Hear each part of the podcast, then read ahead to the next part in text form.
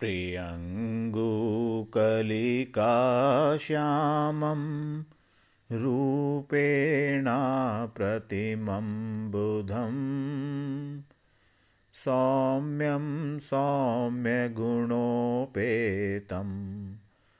तं बुधं प्रणमाम्यहम्